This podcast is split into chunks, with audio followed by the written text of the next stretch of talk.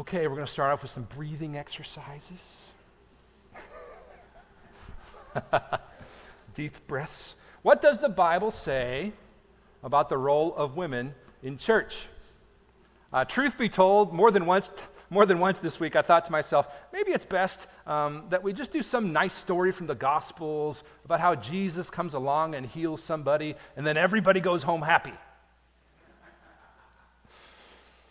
When we outsourced the questions for uh, this series, which we did late spring, um, there were lots of responses, almost 150 different responses about questions. Uh, this, this one rose to be one of the top two or three uh, most requested topics. And, and, even though just a second ago I sort of informally kidding, kidded around a little bit about breathing exercises, listen, y'all, don't mistake that for being dismissive. This stuff we're talking about today matters. I want you to read what one person wrote uh, in their uh, request for us to talk about this topic. This person wrote this I feel that the Bible is very sexist against women by putting them down. I want to know what the Bible says about this. Look at this. Because this has embittered me against the church. Let's just say it out front, friends. Indeed, some in the church have misused Scripture as a means of, as this person says, putting down women. This person's feelings of embitterment are understandable. And here's why because when people who claim to be submitted to God's purposes, people who claim to be submitted to His purposes, when they wield power in ways that hurt and abuse others around them, that pain is especially hard to bear, friends. So, at the outset, please hear this clearly. Uh, and let's just get the importance of today's question out on the table early. Any and all such abuse in any form in the church is the direct opposite of the godly leadership that is outlined in the scriptures. So, on the contrary, and let me just play my cards early this morning.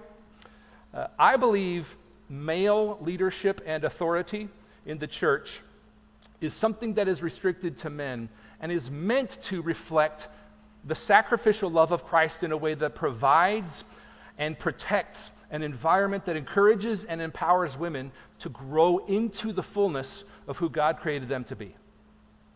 I know that's a mouthful, so I'm going to say it again for the note takers. I believe that male leadership and authority in the church is something that's restricted to men because it's meant to reflect the sacrificial love of Christ in a way that provides for and protects an environment that encourages and empowers women to grow into the fullness of who God created them to be. You see, I think in Scripture, when the complementary roles of men and women work as God intended, everybody flourishes. Men, women, children, families, churches. So, the case I'm making today is one that's called the complementarian view. There are basically two sides to this. There's a continuum of views here, of course, but, uh, but I'm going to be making a case today um, for the complementarian view. The other side is called the egalitarian view. And uh, let's start by talking uh, primarily about the very many points of agreement between these two views. Both complementarians and egalitarians agree that men and women are created in the image of God and are equally valuable in personal importance and worth. It is God Himself in the beginning of Genesis who, who, gives value and worth to man and woman, saying both are created in the image of God. And, and we should do nothing but hold up that standard of equal value and position and importance and worth, regardless of any sort of roles. The second thing that's an area of agreement for them is that both complementarians and egalitarians, they agree that men and women must treat one another with kindness, compassion that befits, that accords with the kind of worth and dignity of being made in God's image. And, and all forms of disrespect or dishonor, whatever forms they take, all of those must obviously be denounced as sin, regardless of the role taken. Third thing that's a, a, major point of agreement is that both complementarians and egalitarians agree that men, men and women should be actively involved in using all of their gifts in ministry. So, where they disagree is merely on the issue of the functional roles of men and women. Don't forget this. The area of disagreement is on the issue of the functional roles of men and women, meaning how are the God given differences meant to play out in practice? So today we're confining our question to how these functional differences play out in the local church by asking the question this way Can women serve the church as pastors or elders? Can women serve the church as pastors or elders? Since we don't have time today to cover all of the surrounding issues and questions, and there are lots of them, since we don't have time to, to cover all the surrounding issues and questions about the essential nature uh, uh, and the function of manhood and womanhood and how those are meant to play out and work in the home and family, we're restricting our efforts today to the question of can women serve the church as pastors and elders. And one last quick thing to mention before we jump into uh, some, some passages. This is, we're going to show you now, our essentials, convictions, and opinions chart. We use this in a couple places here at uh, First Christian. We use this in Next Steps. Uh, we use it each week in our Great Questions ministry on Monday nights. Uh, this chart helps us gain some perspective on the relative weight and importance that certain questions should or shouldn't hold. And while this this question's not as easy to place as it might seem at first. I do think that this is mostly a matter of conviction. This isn't an essential thing because sincere Christians who believe in a high view of Scripture and who hold to the core orthodox tenets of Christian faith, they believe both directions, complementarian and egalitarian. So I think ultimately it is a matter of conviction. So, let's jump in and cover a few passages today that help us answer our question. The first is 1 Timothy 2 11 through 14. Want you to turn with me to that, if you would, please, if you're not there yet. 1 Timothy 2 11 through 14. Paul addresses this question of whether women can serve as pastors or elders most directly in the scriptures here in 1 Timothy 2. And it says this, verse 11 let a woman learn quietly with all submissiveness. Meaning, and I'm consolidating a lot of context here when I say what I'm about to say, meaning that yes, absolutely, indeed, duh, women should very clearly, very clearly have equal rights in learning, which, given the cultural and religious context of that day, is much more radical a thought then than it sounds like today. That's a given for us today. But here's the thing that Paul was emphasizing here in this verse 11 this learning should not disrupt the worship of the body. Apparently, there were some women in the church at Ephesus. At Ephesus um, that's the church that this is written to, the Ephesian church. There were some women in the uh, uh, Ephesian church who were disrupting the church meetings. So Paul says here to learn, and he uses the word submissively, which means merely with voluntary restraint. To learn in a way that voluntarily restrains oneself, given that the disruption in worship was the issue there. Look at verse 12. He says, I do not permit a woman to teach or to exercise authority over a man. That's the central summary passage. We'll come back to that and talk about that uh, quite a bit here in just a couple minutes. Uh, but let's keep going. It says, Rather, she is to remain quiet.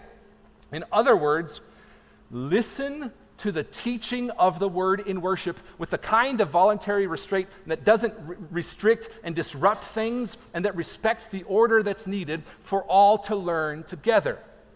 And notice here, notice that Paul roots his statement, the summary statement in verse 12, as we'll see here in just a second. He roots why he says that in the created order and what happened in the fall in Genesis 3. Keep reading. Look at verse 13. He says, For Adam was formed first, then Eve, which is a statement not at all about worth or value. It has nothing to do with that. It's simply about the literal order of God forming Adam and then Eve. He's saying the created order is still in effect. The created order is still my intent for godly relationship between Adam and Eve. So he says Adam was formed first, and then Eve. Then he says this, verse 14. And Adam was not deceived, but the woman was deceived and became a transgressor, uh, became a sinner. Now, the argument here that Paul is making in verses 13 and 14, the argument he's making to ground and to verify his statement in verse 12, it's a way of saying among other things. It's a way of saying that male leadership is a thing that precedes the fall and is part of God's created order. In fact, part of what he's saying is the reason that Eve was deceived was because in Genesis 3, the created order was upended, it was reversed. And what happened was that Adam, who was responsible for teaching Eve God's truth, teaching Eve God's word, and creating an environment that upheld his truth so that she could become who God created her to be, he stood there silent while Eve was deceived. Theologians talk about the silence of Adam.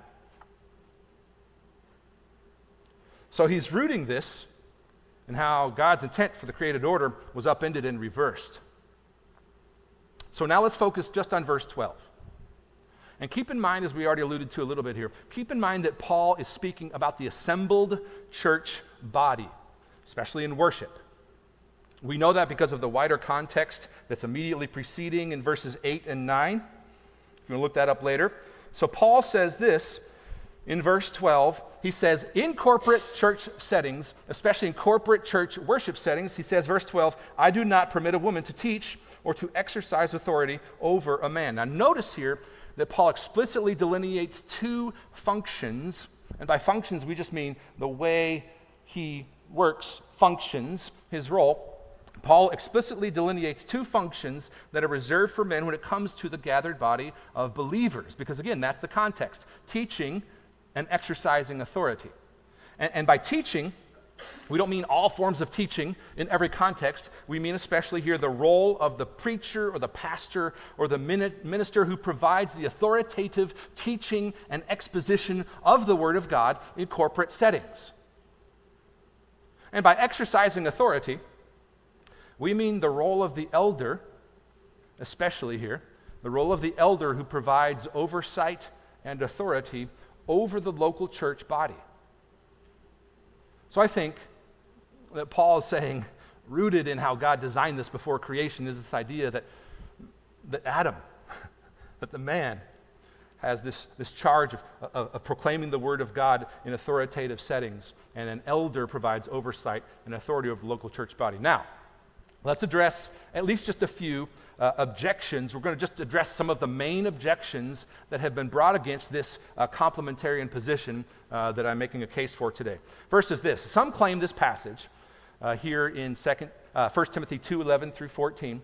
Some claim this passage only applies to one specific cultural situation that Paul was addressing, where he, where he was addressing women teaching heretical doctrine within the church. And so the thought is that we should not apply what he says to that specific situation to other churches or to our context today. I don't think that's persuasive, and I'll give you three quick reasons why. Number one, we have absolutely no evidence whatsoever in 1 Timothy or anywhere else in Scripture uh, or even in, in the wider ancient Near Eastern history and archaeology. We have no evidence that women were actually teaching false doctrine. In fact, it, it would have been very much an exception in that very patriarchal world for that to have been the case. Second reason why I don't think it's persuasive um, that that context is just that context and doesn't apply to us today is because in verse 12, Paul does not specifically tell women teaching false doctrine to learn quietly. He says, I do not permit a woman to teach or to exercise over a man. In other words, in the places where Paul addresses heretical teaching, he names those, he talks about them, he has a way to speak specifically about who they are. Third reason why I don't think um, the idea that Paul was just addressing heretical teaching from women in the Ephesian church is this the reason that Paul gives for not permitting women to teach or to exercise authority is not false doctrine, but it's God's intent for Adam and Eve and the reversal of roles that actually led to the fall. Now, some claim that Paul says this in verse 12 uh, because women were not well educated in the first century. And so the problem was merely that they weren't qualified to teach or to govern in church. But again, just like the false doctrine uh, objection, not only does Paul nowhere specify lack of education as the reason, but the wider scriptural context and evidence from history and archaeology, they increasingly show that there were actually many well educated women in the ancient world, far more educated than we used to think. And in fact, not only that, not only that, but Paul names one in this book and in other places that was a part of the Ephesian church who was educated. And not only that, but nowhere does formal training or education show up in the New Testament as a requirement for church leadership. And again, Paul explicitly roots his statement in verse 12 in the created order. And he doesn't even seem to somehow imply that lack of education was the problem that he was addressing. Just as he nowhere even remotely seems to imply that heretical false teaching by women was the problem. Uh, as one scholar said about this objection, it is precarious to base an argument on a reason Paul didn't give instead of the reason he does give. So, the reason, the reason Paul wrote verse 12 was in response to disruptions in worship that were examples of less than quiet submission. And he rooted that verse's authority in God's created order. In other words, in other words, verse 12 is wrapped with the context of verse 11 and the authority of verses 13 and 14.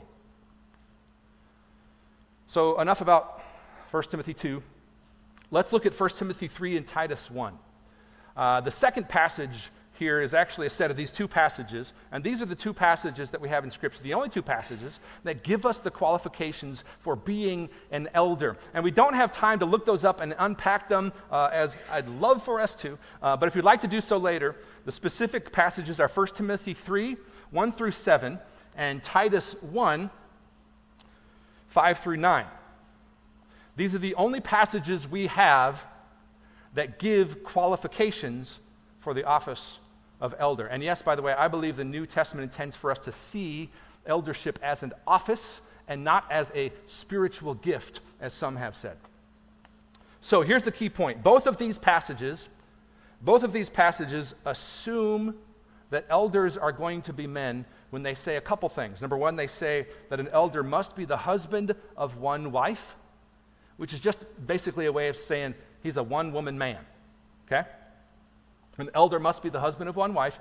Not only that, but both of these passages, 1 Timothy 3, Titus 1, they both refer to managing his children and or his household well, using the masculine form. Now, some object like earlier, that these were directions given only for a specific cultural situation at the time of writing, where women were not well educated. But again, the same kinds of things could be said about 1 Timothy 3 and Titus 1 that were said earlier when we talked about the passage in 1 Timothy 2.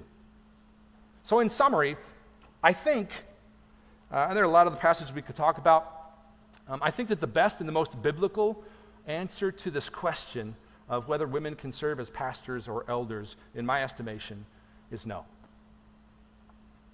So, how does, how does all this equal worth and value but different roles thing work? Because we've, we've, we've narrowed what we've talked about within the church so far. How does this work outside of the church?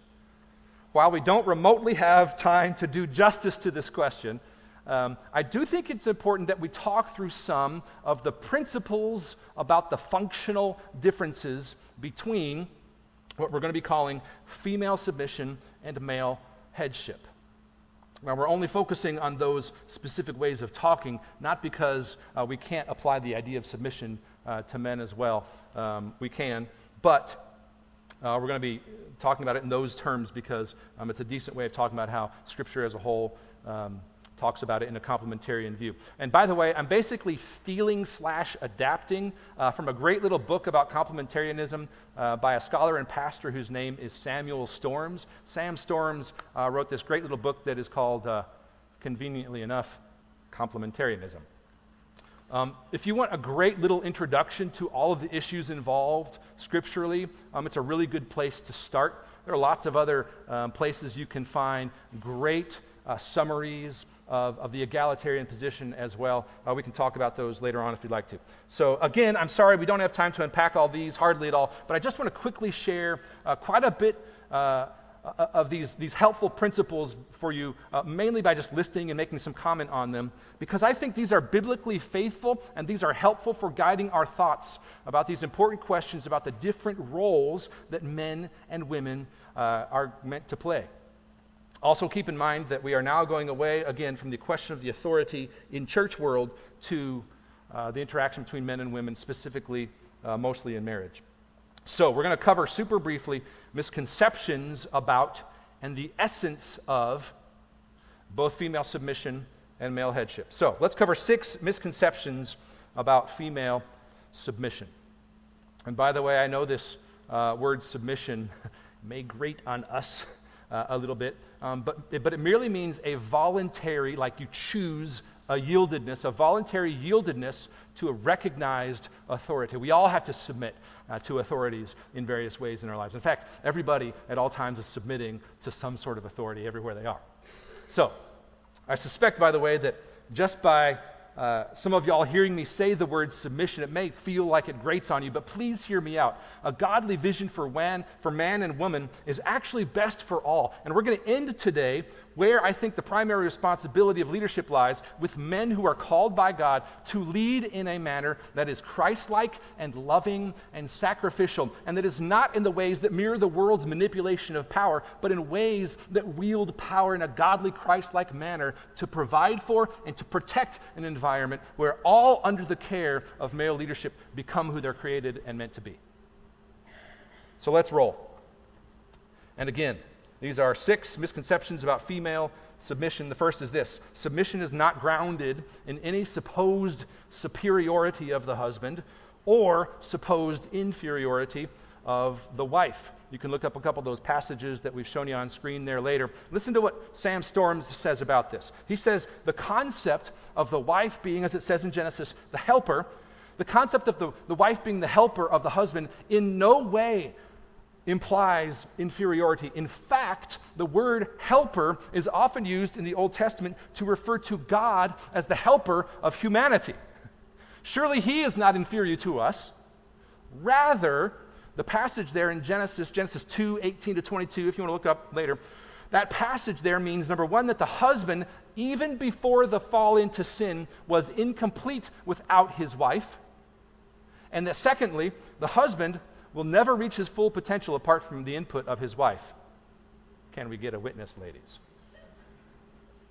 Second thing is this submission does not mean a wife is obligated to follow should her husband lead her into sin. I know this is kind of like a, well, duh, of course not, but it's worth saying out loud. Submission is an obedience to God ways, God's ways first, and a husband's ways only second and only insofar as they accord with God's ways. Thirdly, submission does not mean the wife must sacrifice her freedom. In fact, a, a, a, godly and biblical definition of freedom is becoming who God created you to be, not who the world tells you you could be. Fourth, submission does not entail passivity. Proverbs 31 is a great passage to look at for this. Just, just look at the woman in Proverbs 31 uh, and, and my wife. Uh, they are anything anything but passive. Really, read that passage later on. They take initiative, they're creative, they're tireless in their work. Everyone around them calls themselves blessed because of their relationship with her. Storm says it like this Sam Storm says, There is no biblically prescribed personality for wives any more than there is one for husbands. Fifthly, uh, submission does not entail um, a, a, literal silence. Proverbs 31 26 and Acts 18 26 are good places to look at later. Uh, many mistakenly think a wife, a wife is not being submissive if she ever criticizes or makes requests or teaches her husband. Uh, listen, a bunch of men need some loving criticism, some reminder of their need to pick up the slack. And they could use some good learning. To make the point, what husband would say, I haven't learned as much from my wife as I have from blank? Most husbands have learned far more from their wives than anyone else on the planet. Most husbands could use a little more such learning. Number six, submission does not mean that everything a wife does must be directly dependent upon or connected to her husband. Look at Proverbs 31 again. The wise woman in Proverbs 31, she is involved in things outside the home, outside of her relationship with her husband. They are things that are for the benefit of her, for the benefit of others. Submission should not make the husband some sort of uh, functional idol that makes him the center of her or anybody else's universe. That's just weird. And it's ungodly. And so here are three principles that help us understand um, the essence of female submission. Number one is this the submission. Submission is the disposition to honor and affirm a husband's authority and an inclination to yield to his leadership. Pastor John Piper, he puts it this way he said, Submission is an attitude that says, I delight for you to take the initiative in our family. I'm glad when you take responsibility for things and you lead with love. I don't flourish when you are passive, and I have to make sure the family works. But the attitude of Christian submission also says, It grieves me when you venture into sinful acts and you want to take me with you. You know I can't do that. I have no desire to resist you. On the contrary, I flourish most when I can respond creatively and joyfully to your lead. But I can't follow you into sin. As much as I love to honor your leadership in our marriage, Christ alone is my king. Second principle that gets at the essence of female submission for us today is that submission is fundamentally an attitude and an act of obedience to the Lord Jesus Christ. Ephesians 5:22 is a great verse that's helpful here. Just says, "Wives, submit to your husbands, uh, submit to your own husbands as to the Lord." As a reflection of your submission to Christ as Lord. And then thirdly, submission is a commitment to support one's husband in such a way that he may reach his full potential as a man of God. Look at the woman in Proverbs 31 again. This may include several things, of course uh, making the home a safe place that's free from the sinful, sinful influences of the world, striving to be dependable and trustworthy, providing affirmation and encouragement, showing confidence in his decisions, building loyalty to him in the children. So now let's look at five misconceptions about male headship. And when we say headship, we mean the positive exercise of authority. The helpful and positive exercise of authority for the sake of those under one's care. Now we're going to start to fly. Number one, husbands are never commanded to rule their wives, but to love them. The principle of male headship is not about unilateral control, um, but it's fundamentally about a self sacrificing love of Jesus that leads by providing and protecting an environment that helps those under one's care flourish as God intends. Number two, headship is never portrayed in Scripture as a means for self satisfaction or self exaltation. Headship is always others oriented. And perverting headship or authority into a means of selfish power is sinful and it's abusive. Thirdly, headship is not the power of a superior over an inferior.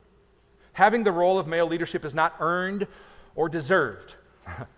and it doesn't mean superiority, but the responsibility to sacrifice first. Any man who perceives any woman as lesser in worth or value or dignity is not being truly manly. We must stay clear of any sinful inclination to distort this idea of the submission of the wife or anybody under a man's leadership in, into some sort of superiority complex or, or, or feeling of higher worth or value or importance. If anything, it should remind us at every step to sacrifice and love first. Anything else is not in keeping with Christ like leadership that said, Take me on the cross. Fourth, headship is never to be identified with the issuing of commands. God alone is justified in issuing command. Fifth, headship does not mean the husband must make every decision in the home. Listen to this. When husbands mistakenly assume that wives taking initiative or making decisions is automatically some sort of undermining of their own authority. They are letting their own insecurity and fears guide them more than godly leadership or the good flourishing of those around them. So, finally, here are 10 principles that help us understand the essence of male headship. Number one, headship is a responsibility and it's not a right. It's a sacred trust. It's a sacred trust to steward well on God's behalf. And it's not a right to be demanded. That's true of anybody who holds any authority, not just, not just male headship. Secondly, headship is the positive exercise of authority to serve. It's the power to care, it's the power to serve, it's the power to facilitate and help another person's flourishing. Thirdly, headship is the opportunity to lead like Jesus. Look at those passages later. Uh, but when it came to uh, his own little flock of, of the disciples, the 12 disciples, Jesus led them by setting the example, by teaching them well, by spending time with them, and even by delegating authority to them. Fourthly, headship is scripturally governed uh, husbands have not been given the authority to lead their families in ways that are contrary to the Bible. If a wife is ever asked or told by her husband to do something that violates Scripture, she is not only free to disobey him, she is obligated to do so. Which means, by the way, y'all, you need to know the word well. You need to know the word well if you're going to exercise authority on behalf of the one who gave it to you to steward well. Number five, headship may entail the responsibility to make a final decision when agreement cannot be reached. May entail the responsibility to make a final agreement when agreement cannot be reached. By the way, sometimes, in fact, I find often this final decision is often to let someone else, my wife, decide. Really? Yeah. Number six, headship entails gentleness and sensitivity. All forms of leading harshly are abusive. Seven, headship does not give men the right to be wrong. Man, if we just remembered that one, that'd be good. Uh, headship means, number eight, honoring one's wife, 1 Peter 3 7. Number nine, headship means loving and caring for one's wife as much as we love and care for ourselves, Ephesians 5 28 through 9. And then finally, number 10, headship means loving and caring for one's wife as much as Christ loves and cares uh, for us.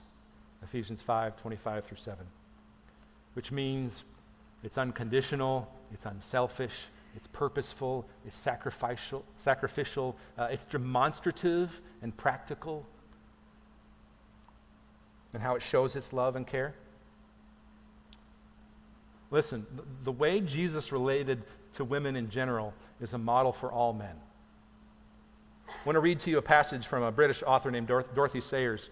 She says this The women around Jesus had never known a man like this man a prophet and teacher who never nagged at them, who never flattered or coaxed or patronized them, who never made jokes about them, who never treated them as, oh, these women, God help us. He was a man who rebuked without incessant complaint. He praised without being condescending. He took their thoughts and their arguments and their questions and their comments seriously. He never mapped out their sp- sphere for them, never urged them to be more feminine. He never jeered at them for being female. He had no axe to grind, and he had no uneasy male dignity to defend. He took them as he found them, and he was completely unself conscious. There is no act, no sermon, no parable in the whole gospel that borrows its force from female perversity. On the contrary, friends, Jesus Jesus calls us whatever level of authority, whatever our role, wherever we are, whatever our giftedness. He calls us to lead and to love sacrificially. And think about this Jesus led and he loved sacrificially, taking deathly seriously his own responsibility to lead those under his care to become who God the Father had created them to be. And we are, all of us, as God has positioned and gifted us, we are all called to do the same. Let's pray. Father in heaven, forgive us for wielding the power and giftedness that we have, all of us, in ways that are about us, in ways that pervert what you've given to us. We ask, Lord, that you'd continue to teach us as we give ourselves to your word, as we study the model of your son Jesus, we pray that you would continue to teach us so that we would create around us an environment and protect that environment so that uh, friends and family, uh, so that all those around us, so that our spouses and our children uh, could become the fullness of who you created them to be, so that your glory would be made known in the world. In the name of your Son, Jesus, we pray. Amen.